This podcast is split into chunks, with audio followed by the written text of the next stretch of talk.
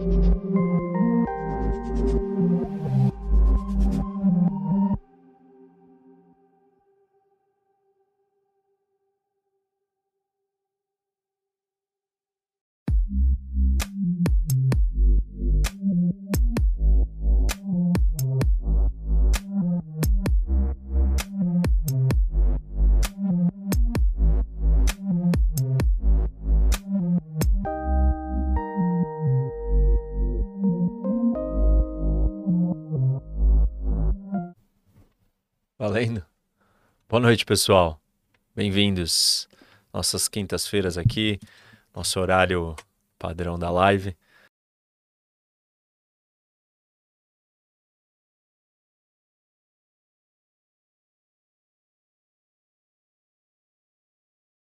geral, porque é, este nesta semana está ocorrendo o encontro dos líderes. É, a Assembleia Geral está reunida então, esse é o grande tema internacional, esse é o tema da semana, é o tema do ano, né?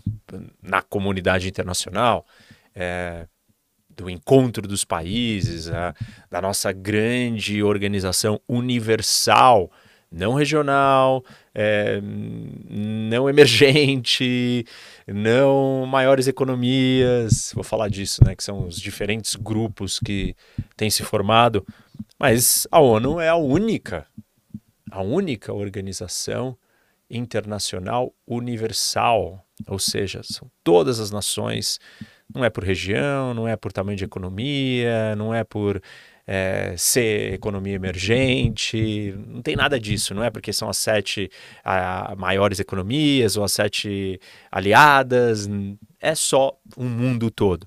Então, o tema vai ser esse. Vou contar um pouco para vocês da minha experiência trabalhando lá na ONU e várias discussões e temas interessantes sobre sobre como a organização funciona, é, se ela perdeu relevância, se ela algum dia teve relevância, se ela vai deixar de existir ou não. Falar do Conselho de Segurança, claro. Esse é um tema também é, importante pela relevância que o Conselho tem. Eu escrevi minha dissertação de mestrado sobre isso, sobre por que é tão difícil reformar o Conselho de Segurança. Então, eu fiz uma pesquisa aprofundada sobre esse assunto. Tem muitos livros, já li muito sobre tudo relacionado à ONU. É... Então esse, esse é o tema de hoje. Mas antes de eu entrar no tema, eu tenho que falar aqui do nosso grande parceiro, a Insider, é, e as suas camisetas incríveis, principalmente a Tech T-shirt, que é essa que eu estou usando. Essa daqui é branca, né? É, um off-white, sei lá.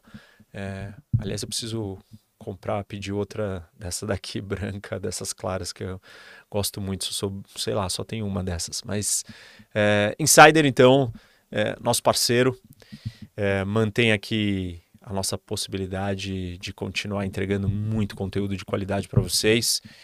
E quero, obviamente, né, explicar para vocês como é que funciona, quais são as qualidades dessa camiseta, para quem não sabe, para quem não ouviu. Aliás, será que tem muita gente ainda que não entrou no site da Insider? Se você não entrou, hoje vale a pena. Dá uma olhada, terminou a live, vai lá, entra e usa, se você gostar, né? Encontrar alguma coisa que te interessa, usa o desconto do professor Rock, que é o Rock 12. Semana passada a gente estava com uma promoção que era Rock 15, era 15%. Mas agora acabou, estamos no Rock 12. Mas é um desconto, dá para você é, combinar ali o que você quiser e e ajudar um pouco, né? É, nas compras. Tech T-shirt, que é essa camiseta aqui, vocês já sabem, eu uso o tempo todo, uso em diferentes situações para dormir, para treinar, é, para ir para praia, para trabalhar, para vir aqui gravar. Tech T-shirt é muito confortável, é macia, leve. Eu realmente, esses dias quentes, eu não sinto é, o peso da camiseta. E ela é muito tradicional, muito básica ou seja, funciona é atemporal, né? Tipo uma camiseta clássica. Qualquer situação ela serve o seu propósito. Dá uma olhada no site é, da Insider, Rock 12. Rock HOC, né? Imagino que todos já saibam disso. Bom, então vamos lá. Falar da ONU, né? E, e eu estava comentando, comecei falando que é a única organização universal que nós temos. Porque se você pensar, Organização dos Estados Americanos são dos Estados das Américas. É uma organização regional. A União Europeia é uma organização regional que tipo talvez evoluiu para mais do que uma organização, se tornou realmente é, um pseudo governo, uma entidade, uma estrutura supranacional, é um outro projeto. É uma organização como a OTAN é uma organização específica de um tema, é uma organização, é uma aliança militar.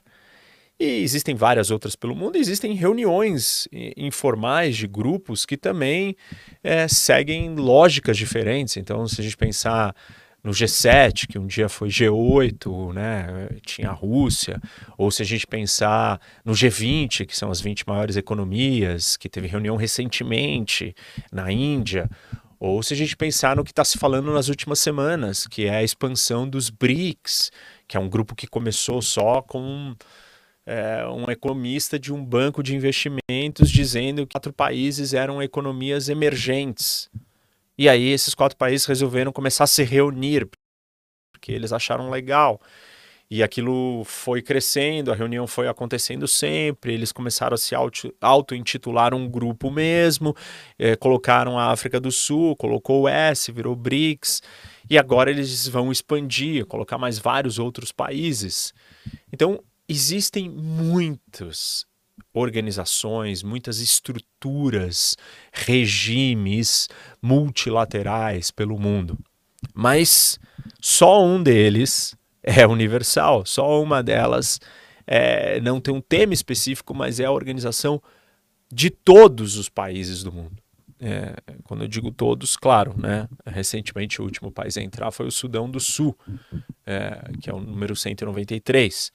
E entrar na ONU é um processo, assim, é, existe a abertura, mas você tem que passar pelo processo. A Suíça, em um momento, não fazia parte, decidiu entrar. E essa é uma organização é, de extrema importância. Eu diria que talvez a importância dela vem mais da do ideal, né, ou do sonho que ela suscita nas pessoas, do que propriamente a sua função explícita, que ninguém para para pensar qual é a função explícita dessa organização, mas todo mundo pensa na ideia ou automaticamente remete à noção de que a ONU ou uma organização universal do mundo inteiro, internacional, mundial, ela seria o equivalente a um governo do mundo. E isso causa pânico, é, dependendo do espectro ideológico que você está. Alguns têm pânico e teorias da conspiração em cima de que a ONU é o governo do mundo, é o globalismo, etc. É um braço de representação disso. E, e outros entendem que, enfim, né, ela deveria ser mesmo o governo do mundo. Né? Do outro lado, ela é fraca demais, ela não é. Mas eu acho que parte do primeiro problema, ou da primeira é, distinção que nós temos que fazer quando falamos da ONU, é entender o que ela realmente é e o que ela foi construída para ser. E ela nunca foi construída para ser o governo do mundo. Nunca. Nunca. Hipótese nenhuma. Repito, nunca. Por quê? Porque em nenhum momento se cogitou tirar a soberania dos países. Esse é um princípio tão fundamental nas relações internacionais, a ordem internacional, quando a gente fala ordem internacional, o que, é que eu quero dizer? Existe uma arquitetura, existe um sistema. Qual é o sistema? O sistema de estados, dos nações. Qual é a unidade mais importante do sistema internacional? Onde está localizada a autoridade máxima no sistema internacional? Nos países. Não existe nada nem ninguém acima dos. Ah, mas a ONU não pode se sobrepor aos países? Existem situações específicas, tecnicamente, que é, e teoricamente, que podem até é, clamar ou reivindicar que ela tem é, um poder sobre os países, mas são poucas instâncias e na prática isso não se traduz, isso não acontece. Porque o princípio da soberania ainda é muito forte. E alguns devem estar pensando, mas pô, por que, que a gente tem que ter um princípio de soberania?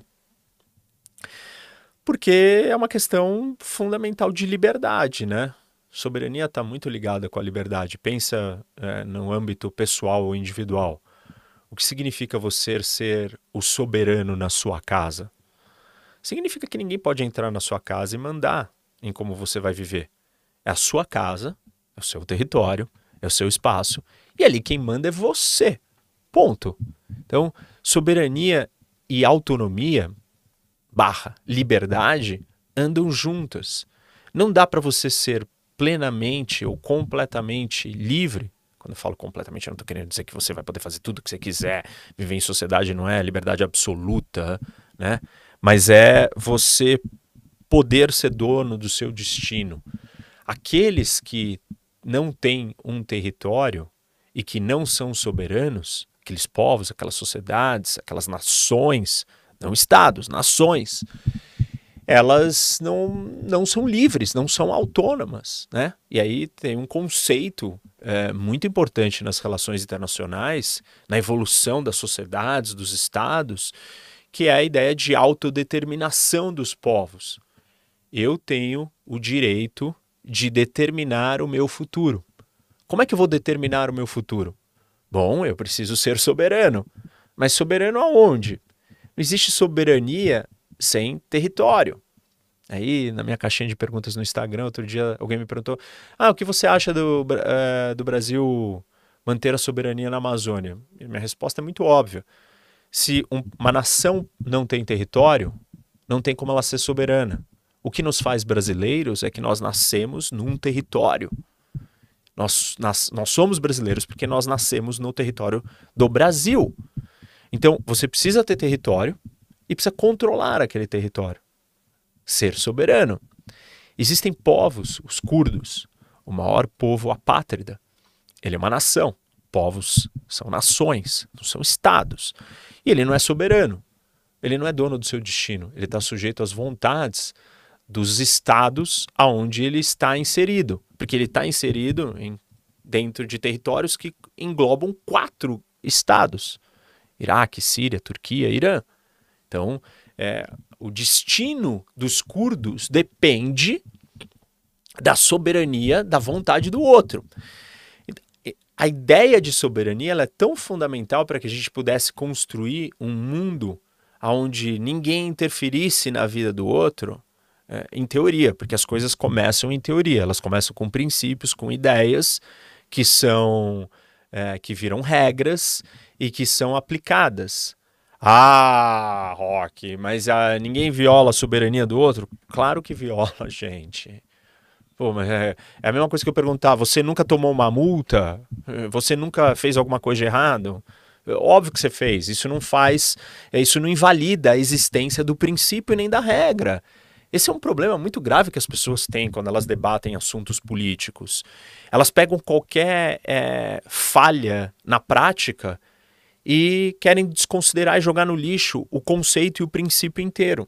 Só que se você usar regras tão rígidas assim na vida, você vai desconsiderar jogar no lixo quem você é e o que você faz, porque claramente você não é consistente em todas as coisas que supostamente você tem que ser e fazer. E nenhum povo, nenhuma nação, e nenhum Estado será. Então, existe violação de soberania? Existe, mas existe a regra do princípio que ela não deve ser violada. E a ONU nasce para, não para confrontar esse princípio. Ela não quer acabar com a soberania dos países, não quer. Simplesmente ela não vai fazer isso, ela não nasceu para fazer isso. Então ela nasceu para fazer o quê?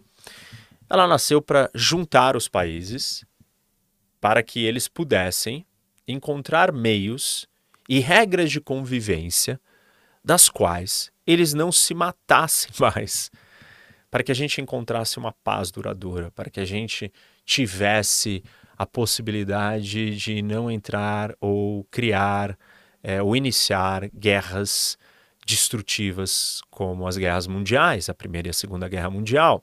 Então ela era uma organização intergovernamental intergovernamental. O que é uma organização intergovernamental? Prestem muita atenção nessa palavra, porque ela diz muito sobre o que é e como funciona e para que serve a ONU. Intergovernamental. De governos. Entre governos, para governos.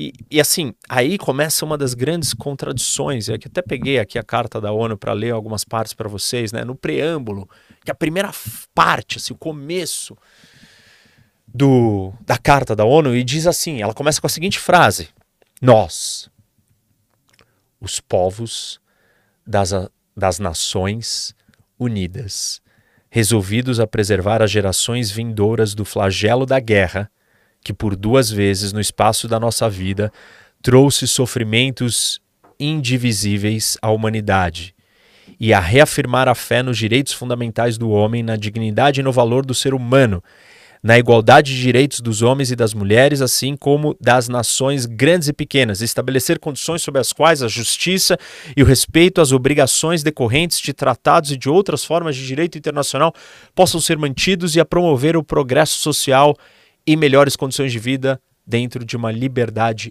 ampla. Primeira frase é a mais importante. Nós, os povos das Nações Unidas. Vocês entenderam qual é a contradição?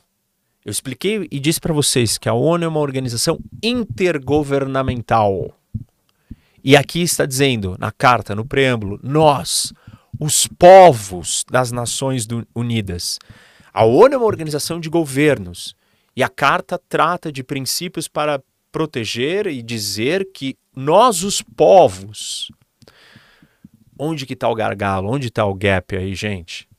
O gap está na ideia de que governos e povos, talvez não pareça estranho isso para nós, que vivemos numa democracia, aonde o nosso governo ou os nossos governos são escolhidos pelo nosso povo. Agora imaginem a maioria dos estados e das nações do mundo, os povos não escolheram os governos. Então, o preâmbulo da carta fala que nós, os povos, mas a organização não é dos povos, a organização é dos governos. E nem sempre os povos e os governos estão combinados. Ou seja, na maioria das vezes, porque a maioria dos países não são democracias, os povos não necessariamente estão representados pelos seus governos. Essa é uma contradição gigantesca na criação da ONU. Porque ela supostamente diz que ela está preocupada ou que ela é um contrato entre os povos. Mas os povos não estão lá decidindo o que vai acontecer. E essa palavra decidir o que vai acontecer, ela é, ela é complicada, ela é problemática, porque é, decidir é, implica em ação, em obedecer, em aceitar, e não é bem assim que a ONU funciona. Por quê? Aí a gente entra num outro conflito, que é o conflito que eu estava explicando desde o começo, que é a ideia de soberania. Se eu sou soberano, ninguém pode me obrigar a nada. Esses princípios, eles, eles se chocam e eles, são eles se contradizem. É, ser soberano e seguir o que uma organização é, terceira, parte a mim, está dizendo, viola a ideia de soberania. E, e não é fácil reconciliar. Temos que dizer, então, quando que eu deixo de ser soberano? Quando que esse grupo que não é bem um grupo na cabeça da maioria das pessoas, é quando que esse lugar, essa organização, essa estrutura tem poder de invadir a minha casa e dizer como que eu tenho que me comportar, agir, enfim, o que eu tenho que fazer. Ué, se o princípio da soberania tivesse valendo, é soberano. Ou então deveríamos dizer, as nações são semi-soberanas, porque em certos momentos elas são, são autônomas e livres, em outros não. Então, assim, essas contradições elas são muito fundamentais para a gente entender o que é a ONU, como funciona e para onde ela está indo. É, essa dos povos, ela também é chocante, porque se a organização é uma organização de governos e os povos não estão representados, então quem é que está ali? Um ditador, as vontades de um grupo pequeno de pessoas daqueles, daquele grupo que controla o poder de uma nação inteira e não o povo todo. Então, esses são alguns dos problemas. E, e aí, então vamos entender. Se a ONU é uma organização de governos e não é dos povos, e ela se pressu, ela, e ela está disposta, né, ela tem como missão e objetivo proteger quem? Não é proteger a nação.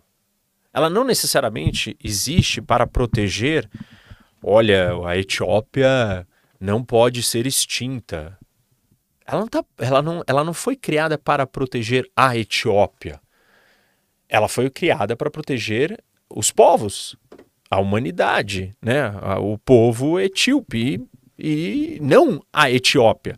Mas quem está lá falando que para onde que as coisas devem, como devem acontecer, para onde devem ir, é o governo da Etiópia. Percebem então como a coisa começa a ficar confusa e complexa? Tem uma analogia ou uma, uma visualização, né? uma, uma caracterização visual que eu costumo usar sempre, que eu acho que ela, ela, ela me ajudou a entender e deixar muito claro para mim é, como que a gente enxerga a ONU e os países e como que a gente tem que enxergar. E o meu exemplo é o seguinte: normalmente a gente olha e fala aqui, deste lado, nós temos 193 países do mundo. E deste lado, nós temos a ONU.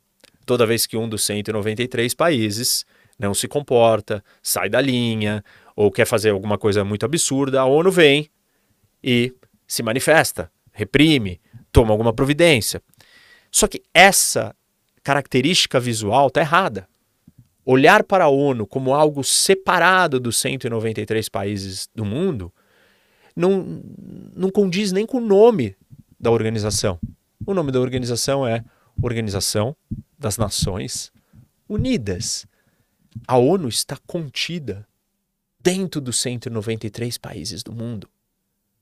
A ONU é os 193 países. Então, é, os 193 países são a ONU. Não dá para separar uma coisa da outra.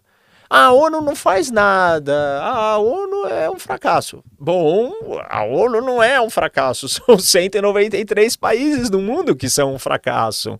Ou não.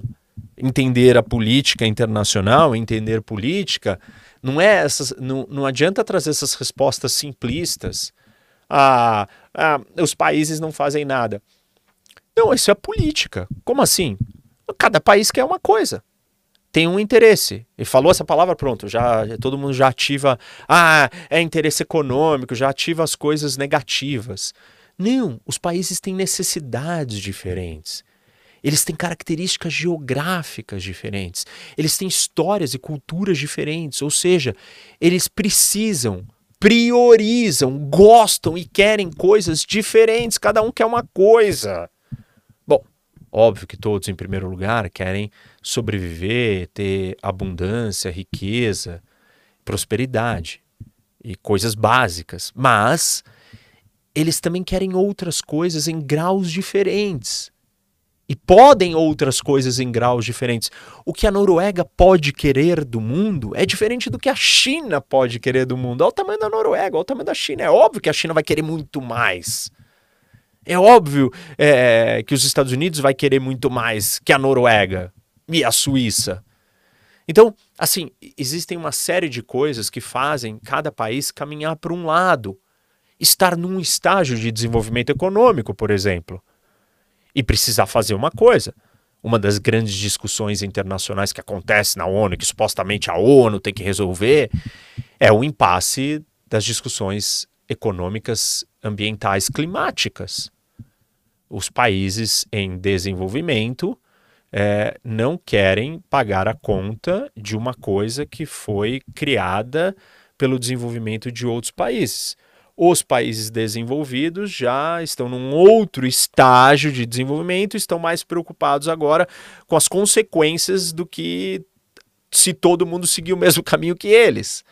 Ah, então é uma discussão de interesses políticos, de justiça, de uma série de coisas. E com certeza ninguém vai concordar. E aí, quando os países não concordam, a ONU não concorda.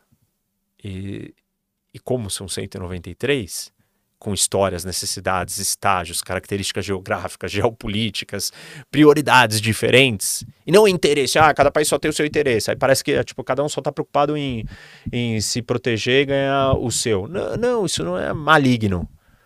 O país tem as prioridades próprias.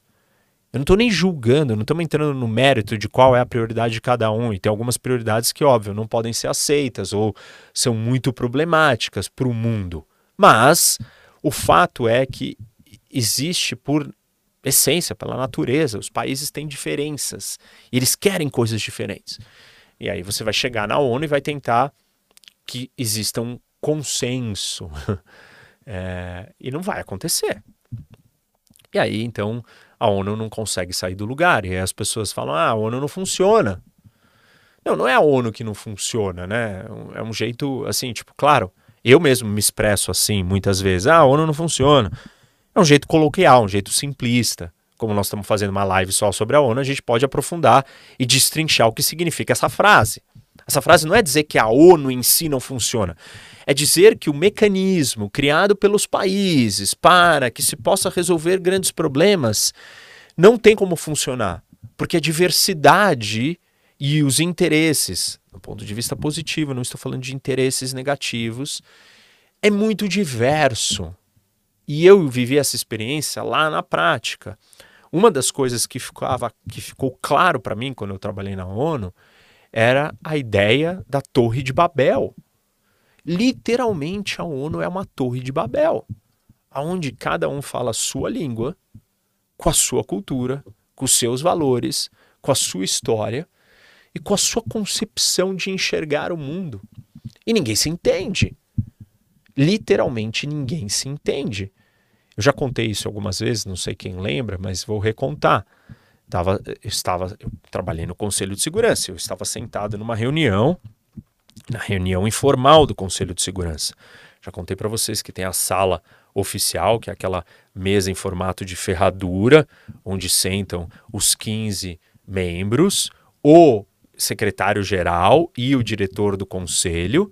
São essas as pessoas e é, os convidados né, especiais. Então, tipo, sei lá, é, discussão sobre o programa nuclear do Irã. Aí o, o presidente da agência é, atômica internacional vai e é convidado para estar tá, e ele senta na mesa. É, então, essa é a sala oficial. Além da sala oficial, tem a sala reservada para discussões informais, que foi um presente da Alemanha. A Alemanha não faz parte do Conselho, quer fazer parte, quer ser um membro permanente do Conselho, junto com o Brasil, com o Japão, é, talvez com a África do Sul com a, é, e com a Índia. E a Alemanha foi lá e deu essa sala informal para que pudessem existir discussões sem estarem sendo gravadas. Discussões informais. Como a política é, ela funciona na base de um elemento é, teatral, né? E não é teatral no sentido negativo da palavra. Existe o lado negativo do teatro, mas existe o lado de que você representa alguém. Então, quando você vai representar alguém, você tem que ter a sua postura é, de acordo com quem tá, você está representando. Então, você não pode expor, você vai defender as posições daqueles que você representa. Óbvio que, como você não está levando os que você representa com você para participar da conversa, você, em algum momento, tem que poder ter uma conversa sem estar tá mostrando para os que você está representando. E esse momento é a portas fechadas. A maioria das coisas na política só acontecem a portas fechadas. Isso não é negativo. Isso é necessário. E parte disso ser necessário é pela imaturidade daqueles que são representados e não confiarem plenamente nos que os estão representando. Então a transparência é comprometida para que você possa ter uma conversa sincera com alguém para que aquilo avance. Então nessa sala informal não está sendo filmado, não é pública, não é uma audiência internacional pública, e ali tem conversas informais antes de ir para a reunião oficial. Na reunião oficial e pública, tudo que tem que ser debatido e discutido foi debatido e discutido na, na reunião informal. E na reunião informal estava lá, e aí está o embaixador é, da França é, ouvindo o discurso do embaixador chinês. O embaixador chinês está falando em chinês porque ele tem que falar na língua oficial dele. Ah, mas não tem uma língua oficial? Tem várias línguas oficiais, quer dizer, do secretariado é francês e inglês. Né? O secretariado é o corpo que é, cuida da manutenção e funcionamento diário da, da ONU. É, existem outras línguas oficiais que são usadas, mas é, cada país vai falar na sua língua, porque está representando o seu país. Então é uma afronta à sua nação. A história da representatividade. O chinês não vai lá e vai falar em inglês, nem em francês, ele vai falar em chinês. E aí ele fala em chinês. E o francês está ouvindo o discurso dele em chinês, no, uma orelha ele escuta em chinês, na outra ele está com o tradutor simultâneo em francês. No canal que ele vira ali, tem seis canais, e os tradutores simultâneos ficam em cima, é, num espaço em cima com vidro, traduzindo simultaneamente o que está sendo falado, e você pode mudar a chavinha e você vai escutando na língua que você quiser. É, seis, são seis idiomas é, que estão que está sendo traduzido simultaneamente. E aí, o, o, embaixador francês, ele literalmente dorme. Literalmente, assim, ele tava piscando, fechava o olho e tal. Porque ele não aguenta ver aquele discurso do chinês preparado, maravilhoso. A China é incrível, nunca viola direitos humanos, promove a paz no mundo, não persegue sua população, a China é o máximo. Não é só a China que faz esse discurso, todo mundo faz esse discurso, se auto-exaltando e enaltecendo. Todos os países fazem isso no seu idioma original e é um discurso preparado, feito, bonitinho. Isso na sala informal, gente. E aí o francês dorme, porque não aguenta ouvir aquilo. E metade em francês, metade em chinês. Tipo, essa é a Torre de Babel. Ninguém se entende e cada um está falando sobre a sua perspectiva, o seu jeito de ver o mundo. Isso é um grande problema. Então, eu acho que o primeiro ponto para a gente entender a ONU e o que ela faz, o que ela serve, para que ela serve, é entender que ela não é o governo do mundo. Ela não foi criada com esse propósito.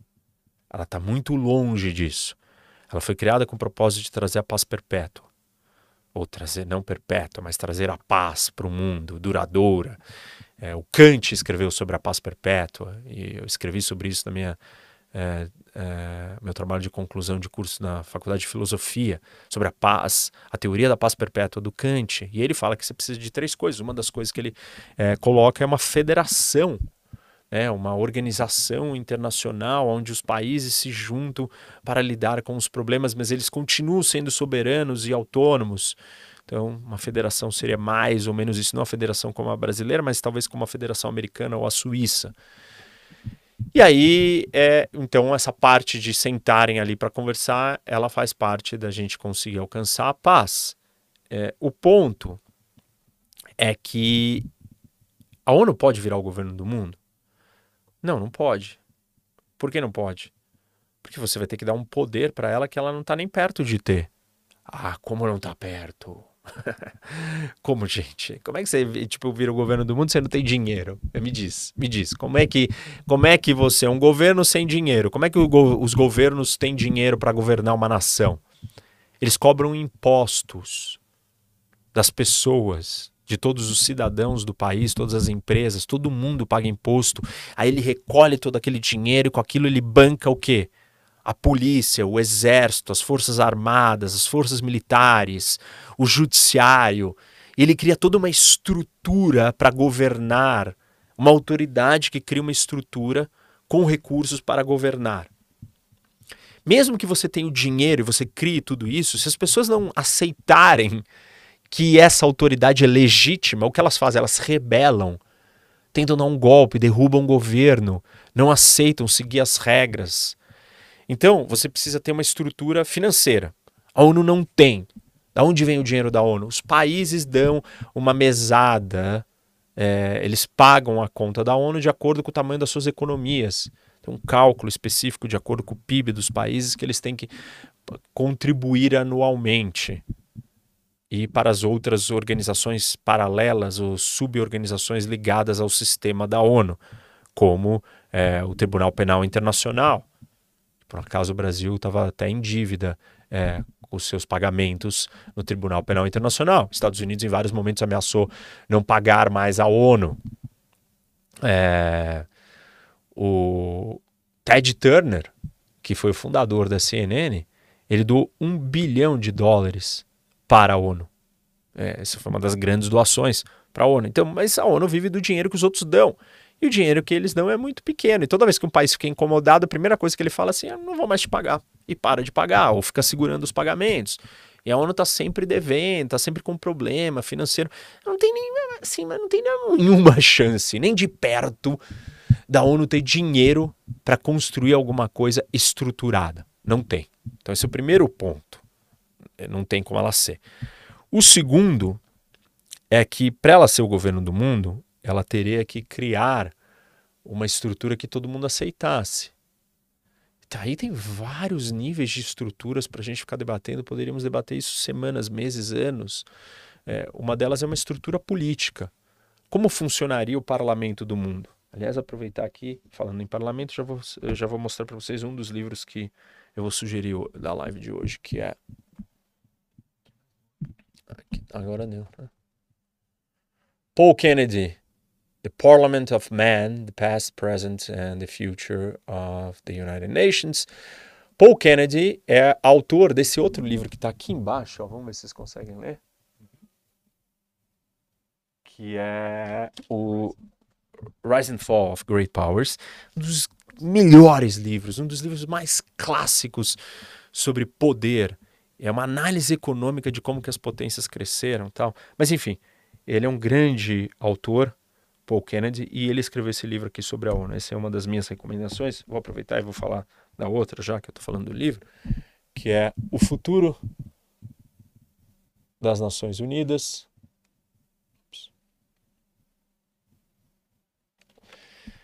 Eu tenho muitos livros desse assunto, mas esse daqui é. Esses são dois assim que eu achei legais para recomendar aí para vocês. É... E aí eu estava falando então do parlamento. Como vai ser o parlamento do mundo? A Assembleia Geral da ONU, que é um dos órgãos, a ONU tem múltiplos órgãos. Um deles é a Assembleia Geral, o outro é o Conselho de Segurança. São os dois mais importantes. Aí tem as cortes né, internacionais, é, tem o Tribunal Penal Internacional, tem outros, tem o Conselho Econômico, é, tem o Trusteeship, que era para é, é desfazer as colônias, os territórios coloniais do mundo. É, tem o secretariado, que é essa parte, esse braço burocrático que, or, que organiza e gere a, a ONU, o sistema inteiro. E aí, a Assembleia Geral é tida como o parlamento do mundo. A Assembleia Geral é esse, essa foto aqui, ó. Esse é o, o grande é, sala da Assembleia Geral. E cada uma dessas cadeiras senta um país. E ali, né, senta o secretário-geral lá em cima, e aqui no pódio vai cada hora um líder na, no mês que a ONU se reúne, que é uma vez por ano, nessa semana agora é, em Nova York, é, que é onde a sede da ONU está localizada. Existem outros é, braços e lugares que a ONU tem escritórios, por exemplo, a parte toda é, jurídica, legal dos tribunais está em Haia, está na Holanda. É, Geneve, Genebra, na Suíça, tem os outros órgãos, como a Agência Atômica Internacional é, e outros órgãos importantes também. Tem um outro escritório grande, é, um outro palácio da ONU, mas o principal, central, é esse aqui em Nova York. E aí, então, é, esse lugar é supostamente o equivalente ao parlamento do mundo, né? Ou o legislativo do mundo. E aí a gente vai começar com vários problemas, se isso funciona ou não, ou como que isso tem que funcionar, qual é o desenho institucional é, das regras. E aqui, nesse lugar, cada país tem um voto. Então você pensa a Islândia, um país por volta de 300 mil habitantes, tem um voto. A Índia, país mais populoso do mundo. Passou a China. um bilhão e meio, um bilhão e seiscentos, é, sei lá qual é o número que está agora. É, um bilhão e meio, vai, de pessoas. Tem um voto. Isso não me parece equilibrado, né? Ah, não, mas são as nações. Bom, mas aquela nação tem mais gente, tem mais povos, tem mais seres humanos. Ela vai ter o mesmo peso? Ela vai valer a mesma coisa do que a Islândia? Esse é o primeiro problema. Então, isso não, não dá para a gente chamar isso de um legislativo sob esse ponto de vista. Outro problema é que legislativo, ele legisla. O que é legislar? Escrever leis. E não existem leis internacionais. Existem tratados. Mas os tratados não são escritos pela Assembleia Geral. Eles são escritos pelos países, ou a ONU até pode propor, e cada país vai lá e assina quem quer. Então não é uma lei que, é, que você passou a lei e aí ela, o país inteiro tem que seguir ela, ou o mundo inteiro teria que seguir. Isso daqui não é um legislativo. Todas as decisões que saem da Assembleia Geral, que são resoluções, chamadas de resoluções, elas não têm poder vinculante. Ela não tem poder de lei. Como assim? Então ela tem poder do que? Ela é o quê? Ela é sugestível. Ela é uma sugestão. Oi? É. Eles se reúnem, sentam aqui, votam um monte de coisas e aí o, o produto final dessa votação é um texto maravilhoso, só fala coisas maravilhosas, que é uma grande sugestão para a humanidade, para todos os países. Isso não é um parlamento, isso não é um governo do mundo, não é, não é, não está nem perto, não está estruturado para isso, não tem como ser, é, porque não existe nenhum mínimo consenso. Se a gente continuar lendo aqui a carta da, da ONU, é, as palavras, os textos são maravilhosos. Esse primeiro parágrafo que eu li para vocês, só do preâmbulo, né? É, e aí ele fala aqui, né? Preservar as gerações vindouras do flagelo da guerra, que por duas vezes no espaço da nossa vida trouxe sofrimentos indivisíveis à humanidade e reafirmar a fé nos direitos fundamentais do homem. Pronto, aí já começou, essa outra frase já tem um problema imenso. Quais são os direitos fundamentais do homem? Existem, existe a Carta de Direitos Humanos, é, mas a maioria dos países não concorda com ela. Fala que o que está escrito ali não é direito humano, não deve ser representado, não deve ser cumprido, é, tem um viés cultural.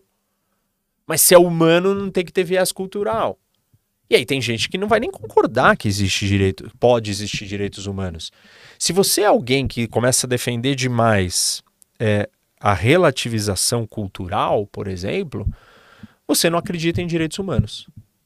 Se você diz que cada cultura é diferente a ponto de cada uma poder fazer o que quer em todas as áreas, o que você está dizendo é que é impossível de achar algo em comum entre todos. Sem algo em comum não tem como a gente estabelecer e definir e escrever quais são os direitos humanos não culturais, não sociais, não das nações, não de um povo X, do povo Y, de todo mundo, comum a todos os humanos. Tem muitas pessoas que não sabem que elas não acreditam em direitos humanos. Elas acham bonito a ideia de direitos humanos, mas aí quando eh, ela se pega, aí quando você vai debater um assunto com ela, na prática ela começa a defender um relativismo cultural. E ela não percebe que defender o relativismo cultural é negar a existência de algo universal, porque ele é relativo. Ser relativo não é universal. Percebam isso? Então, aí a gente começa a entrar naquele ponto anterior que é muita gente pensando diferente. Então, não é o legislativo, tá? E o judiciário? O judiciário são as cortes, e uma delas é o TPI.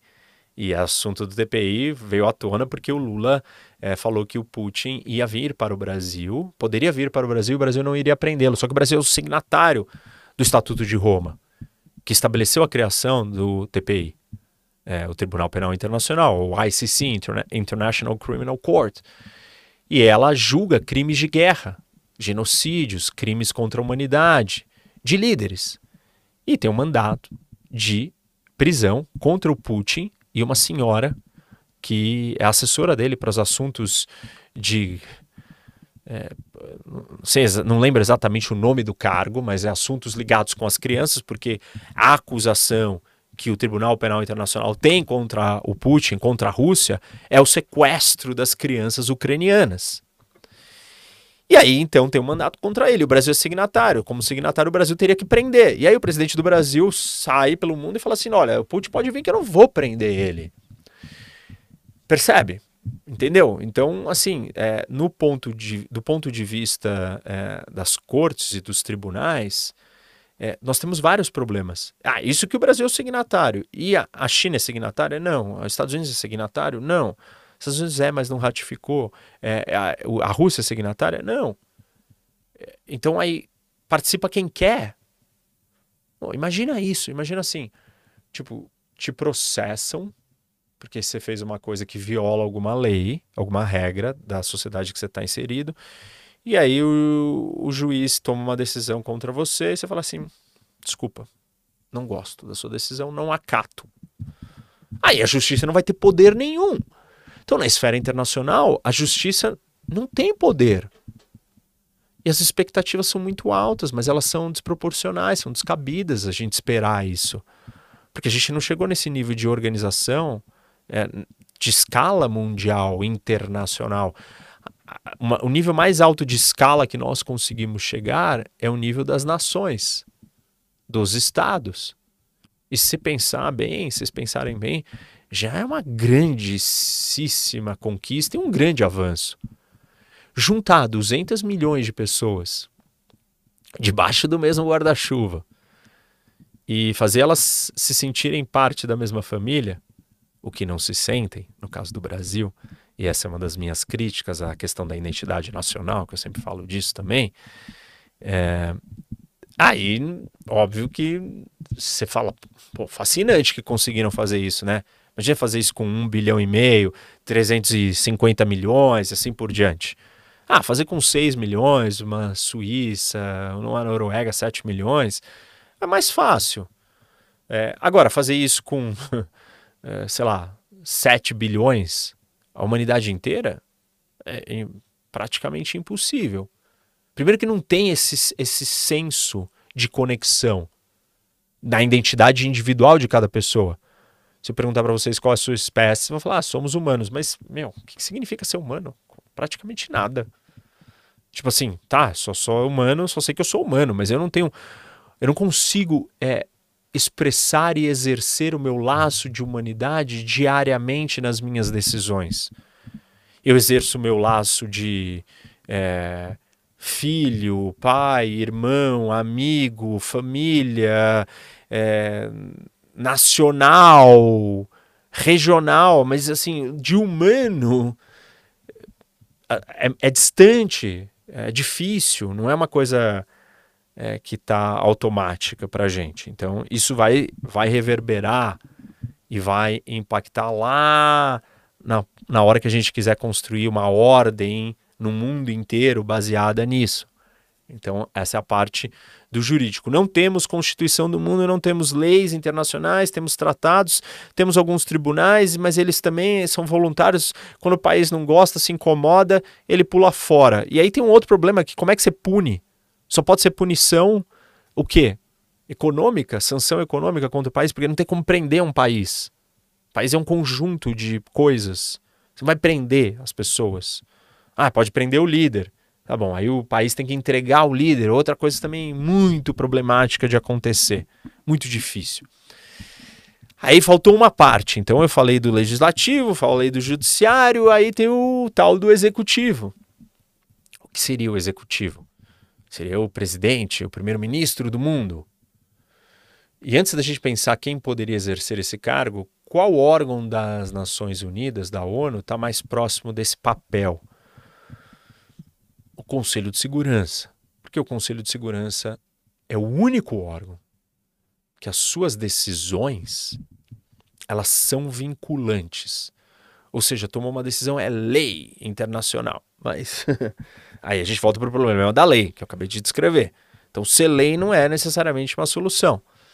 Então, é, o Conselho de Segurança tem mais poder, tem mais autonomia, mas ainda assim ele não consegue fazer a sua autoridade ser cumprida.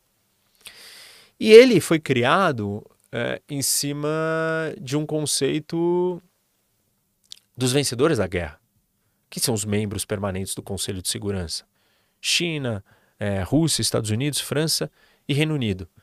São aqueles que venceram a guerra. Eles não são, não tem uma representação é, demográfica, geográfica, regional, econômica, sei lá o critério não é, não é um critério de distribuição, de equidade ou é, equilibrado. Ele é um critério pura e simplesmente de poder político. E não dava para ser diferente, assim, até se tentou, já contei isso para vocês, ou já contei em alguns outros podcasts, em algum lugar que eu fui, é, quando os Estados Unidos criou o Conselho de Segurança, ou propôs a criação do Conselho de Segurança, ele virou para os europeus e falou: olha, tá, Rússia e China, os dois comunistas, você, França e Reino Unido, vocês dois aí europeus, eu não quero estar sozinho, eu preciso de um outro país do novo mundo é, comigo. E qual era esse país que foi proposto? Só teve um único país que foi proposto para ser membro do Conselho de Segurança com assento permanente que não esteve lá, Brasil. Né? E aí os europeus falaram de jeito nenhum, a França e a Inglaterra, não, não, não, não, não, não aceitamos, não queremos, não pode, não, mais gente não, não põe Brasil, o que, que é isso? Aí o Departamento de Estado americano, que é o equivalente ao Ministério das Relações Exteriores, veio a público e falou, olha, é, você vai criar um problema com os países que falam espanhol, que o resto da América Latina inteira, eles não vão gostar disso. E aí o governo americano acabou recuando e o Brasil não virou um membro permanente. É, mas ele estava inserindo um outro critério que não era só os vencedores da guerra, ou era, mas não era tipo, né, não era alguém que teve uma, uma atuação é, tão importante na guerra. E, e ele traria alguma outra representatividade para os povos do mundo dentro do Conselho. E essa é uma das grandes discussões da ONU, a reforma do Conselho de Segurança. Ainda mais agora que estão surgindo todas essas outras organizações e cada vez se fala mais delas. Por exemplo, nessa reunião da ONU de agora, é, só teve um presidente dos cinco permanentes que foi na ONU, que foi o Biden. Putin não foi, não foi por causa do problema dele, que ele não vai em lugar nenhum, ele fica em casa trancado, porque se ele sair, ele, ele tem medo de ser preso, enfim, né? Tá cada dia mais paranoico também. É, Xi Jinping não foi, é, o Macron não foi e o primeiro-ministro inglês também não foi. E por que não foram? Ah, tipo, o Macron estava lidando com. ia receber o rei da, a, rei da Inglaterra e, e tinha questões internas. O primeiro-ministro inglês também. É, o Modi na Índia não foi, porque ele tinha acabado de receber todo mundo no G20.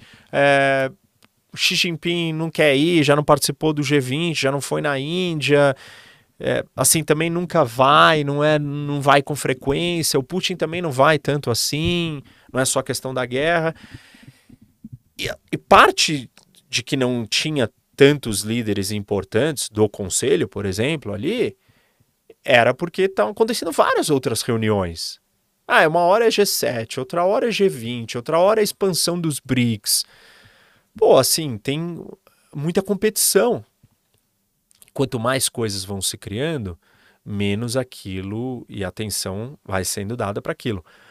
Uma coisa interessante para a gente pensar e refletir é países que são muito poderosos, eles não precisam usar o fórum da ONU para se mostrar, para projetar, para falar o que pensam, para fazer política, para formar aliança, para defender as suas pautas e as suas agendas pelo mundo.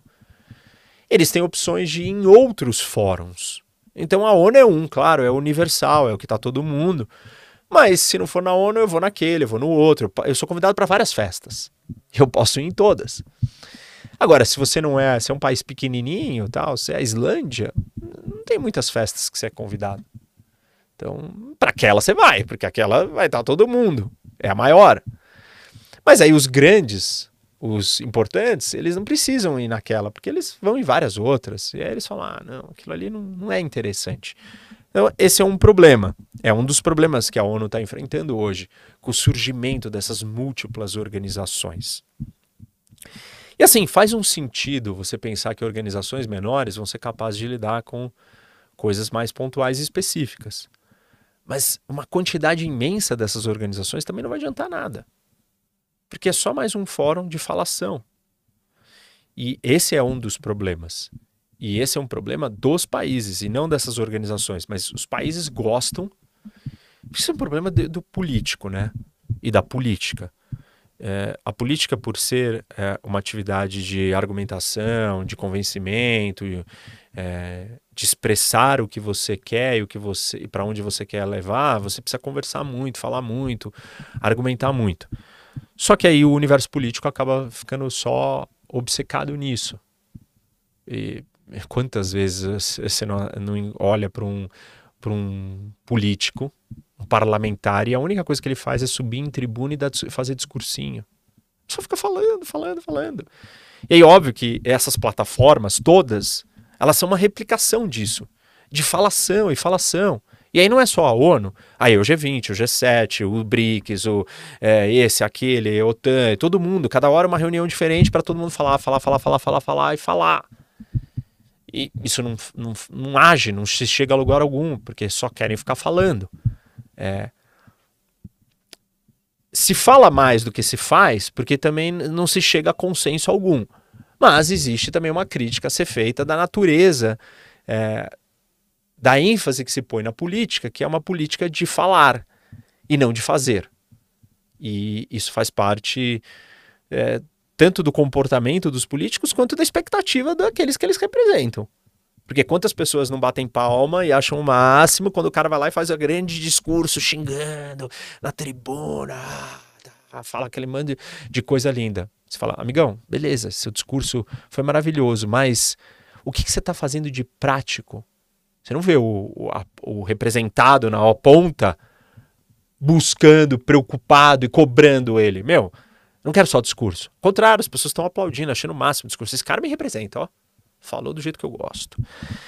Então tem esse, esse problema. E aí, voltando para o Conselho de Segurança, é, que é a questão da reforma.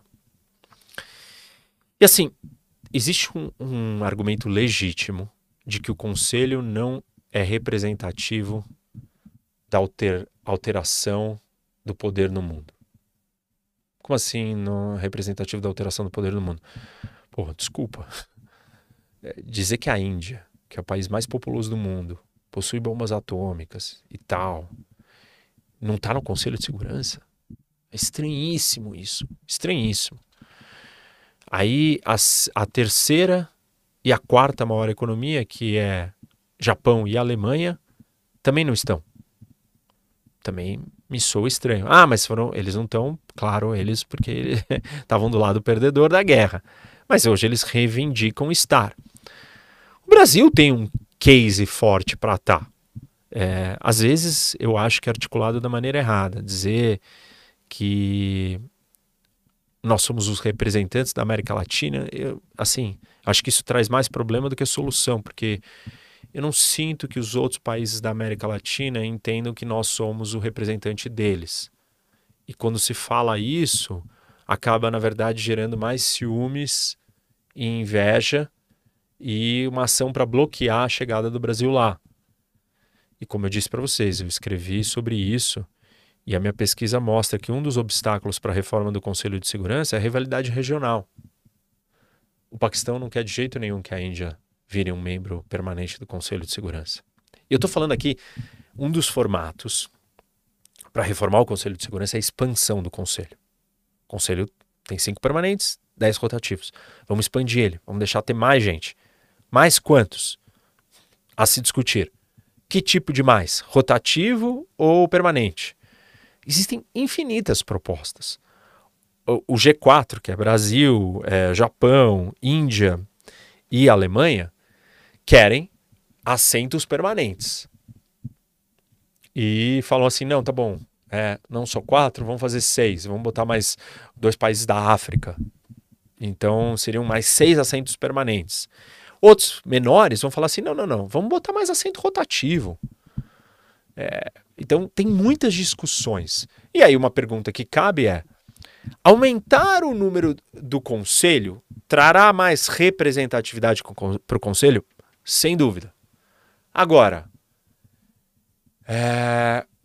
vai fazer o conselho ser mais funcional? Menos falação e mais ação?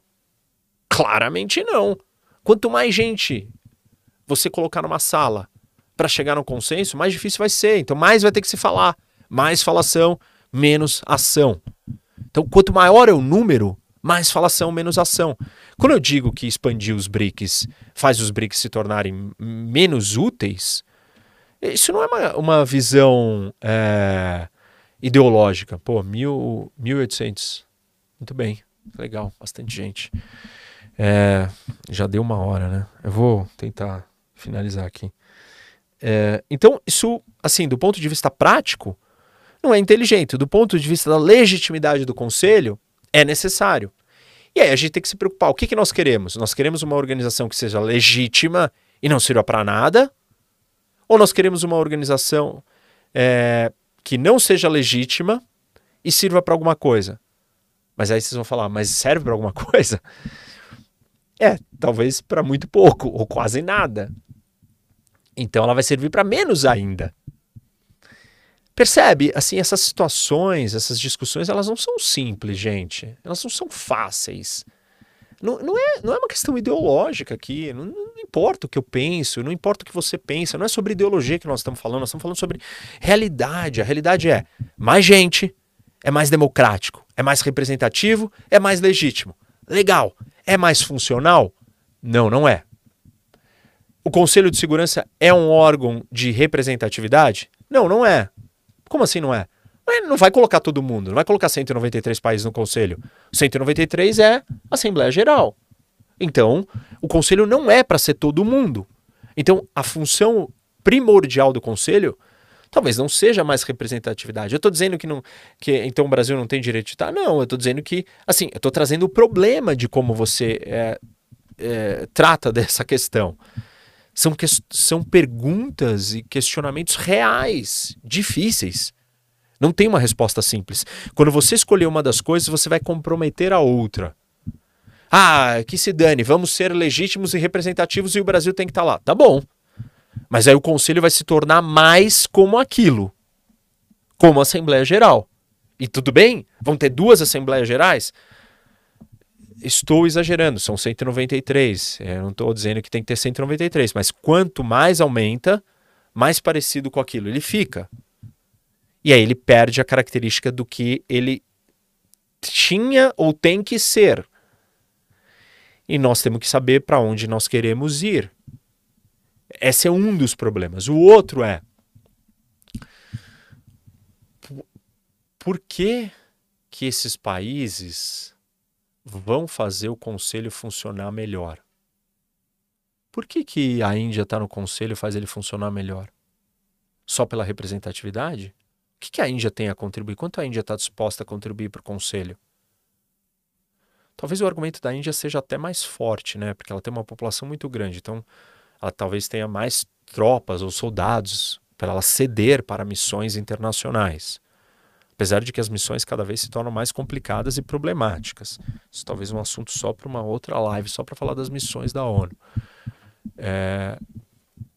Agora, qual é o, o argumento do Brasil? Não, o Brasil é pacifista, tá? Mas o Conselho não é para lidar com a paz e com a guerra o Brasil se envolve em conflito, ele tem experiência militar, ele está disposto, ele é um grande mediador. Tipo, qual que é o atributo que o Brasil traz? O argumento que a Alemanha e o Japão usam é que eles vão, são economias e eles pagam mais. Eles já pagam mais. O segundo país que mais paga é, é o Japão. Ele paga mais do que China, do que Rússia, Reino Unido e França juntos. E ele nem faz parte do conselho. Então ele fala assim: meu, eu tô pagando a conta aqui. Então eu quero estar tá ali. Enfim, é, não é simples a gente criar um critério e dizer o que cada um vai contribuir, se vai contribuir. E aí tem uma outra discussão inteira gigantesca, que é o poder de veto, que esses cinco membros oficiais permanentes, eles têm poder de vetar as coisas. E os novos teriam poder de veto? Não, ninguém daria esse poder para os novos. Dá para tirar o poder dos antigos? De jeito nenhum. Então vai ser um assento permanente de segunda categoria, porque não tem as mesmas privilégios e benefícios que os de primeira categoria? É. É, eles, os de primeira categoria, são os que estão autorizados a terem bombas atômicas. A hora que você virar um membro permanente, você também vai ganhar a, a autorização para ter bomba atômica? A Índia já tem, mas ela não assinou o tratado. O Brasil, ele ganharia essa autorização, ele faria uma bomba atômica. Percebe? Assim, tem milhões de outras discussões que vão criando é, obstáculos. Mas aí eu falei, teve uma coisa que eu comecei e eu não terminei, que era a questão da rivalidade regional. Quem é contra a Índia estar tá no Conselho de Permanente? Um, ter um ser um membro permanente do Conselho? Paquistão. Quem é contra a Alemanha? Itália e Espanha. Quem é contra o Japão? A China. Nada mais, nada menos que a China, que é um membro permanente que tem poder de veto. Quem é contra o Brasil? México e Argentina. Então, percebe, não é muito fácil isso, não é muito simples. Assim, é uma discussão. A gente tem vários temas dentro da, só da reforma do Conselho de Segurança imensos. E assim, para finalizar, eu, eu só quero falar a ideia que se a gente tivesse né, um presidente, um primeiro-ministro do que seria a ONU, imagina que ela virou o governo do mundo, é, que isso não vai acontecer, não com a ONU. A gente tem que ter uma outra estrutura da ordem internacional para isso acontecer. Isso não acontece se não houver uma grande quebra É, um, qual o momento que isso pode acontecer? Uma terceira guerra mundial acontece e aí destrói a ordem mundial, a ordem internacional. Nós temos uma ordem hoje internacional. Ordem não quer dizer que tem regras, né? Ou quer dizer que ela está estruturada, organizada de um jeito. E Terceira Guerra Mundial destrói essa ordem e vai surgir uma nova ordem. Como vai ser a nova ordem? Aí pode se estabelecer um novo sistema onde os estados não são a unidade maior, mais alta, mais soberana. Mas assim, isso é uma conjectura muito fora da, da casinha, muito muito exagerada, muito é uma transformação muito radical para o mundo. Teria que acontecer coisas muito radicais é, para a gente dar esse salto. E isso não aconteceria tão facilmente. Teriam que ser, sei lá, a Terceira Guerra Mundial teria que ser muito catastrófica. Eu sempre brinco que talvez uma das possibilidades, o que não é uma brincadeira, é real, mas eh, não sei se isso pode acontecer ou não, mas a chegada de uma outra é, espécie é, de vida inteligente aqui na Terra, ela alteraria as disposições de uma ordem internacional. Esse pode ser um elemento para a criação de um, uma estrutura diferente. É, então, aí vamos imaginar que a gente fosse ter isso. Se o presidente do mundo fosse um chinês, várias pessoas não iam se sentir representadas. Se fosse um brasileiro, várias pessoas não iam se sentir representadas. Se fosse um americano, várias pessoas não iam se sentir representadas. E se fosse um francês, várias pessoas. E a lista é infinita. Então, a gente não conseguiu se livrar das nossas identidades. Quando eu trabalhei na ONU, tinha uma coisa que era assim: as posições importantes dentro do secretariado elas eram preenchidas por é, os países fazendo lobby para ter alguém da nacionalidade deles. Eu trabalhei na divisão do Conselho de Segurança. E a divisão do Conselho de Segurança, né, por ser o Conselho de Segurança, tem um papel estratégico importante. Então, o Japão queria ter diretores, funcionários de alto escalão dentro da divisão do Conselho de Segurança. Então, ele fazia lobby para colocar as pessoas de carreira do Japão que trabalhavam na organização para conseguir colocá-las naqueles cargos. E aí você pergunta, mas elas eram fiéis à organização ou ao Japão? Não sabemos, né? E a mesma coisa acontecia com a Índia, acontecia com todos eles. É, mesmo aqueles essas posições que eu estou falando são as do secretariado e essas posições elas não são dos representantes dos países. Tem dois caminhos dentro da ONU. Ou você representa o seu país, você é um diplomata, ou você trabalha como um servidor público internacional como um servidor público internacional, você ainda tem uma nacionalidade, que você veio de algum lugar. E isso significa que você vai ser apoiado pelo seu país. E o seu país tem interesse que você esteja numa posição de destaque porque você é do seu país, você vai defender os interesses também do seu país. E aí você imagina que retalho maluco é isso. Todo mundo que está trabalhando dentro da organização tem uma ligação com o seu país e provavelmente chegou nos cargos mais altos porque o seu país fez lobby para você chegar lá. O Sérgio Vieira de Mello, que era um diplomata, é, teve uma carreira internacional, não na diplomacia brasileira, mas na, como um servidor público internacional, chegou a ser o número dois da ONU e morreu é, numa missão no Iraque, que o secretário-geral mandou ele para o Iraque. Muita gente falava, ah, ele vai ser o próximo secretário-geral.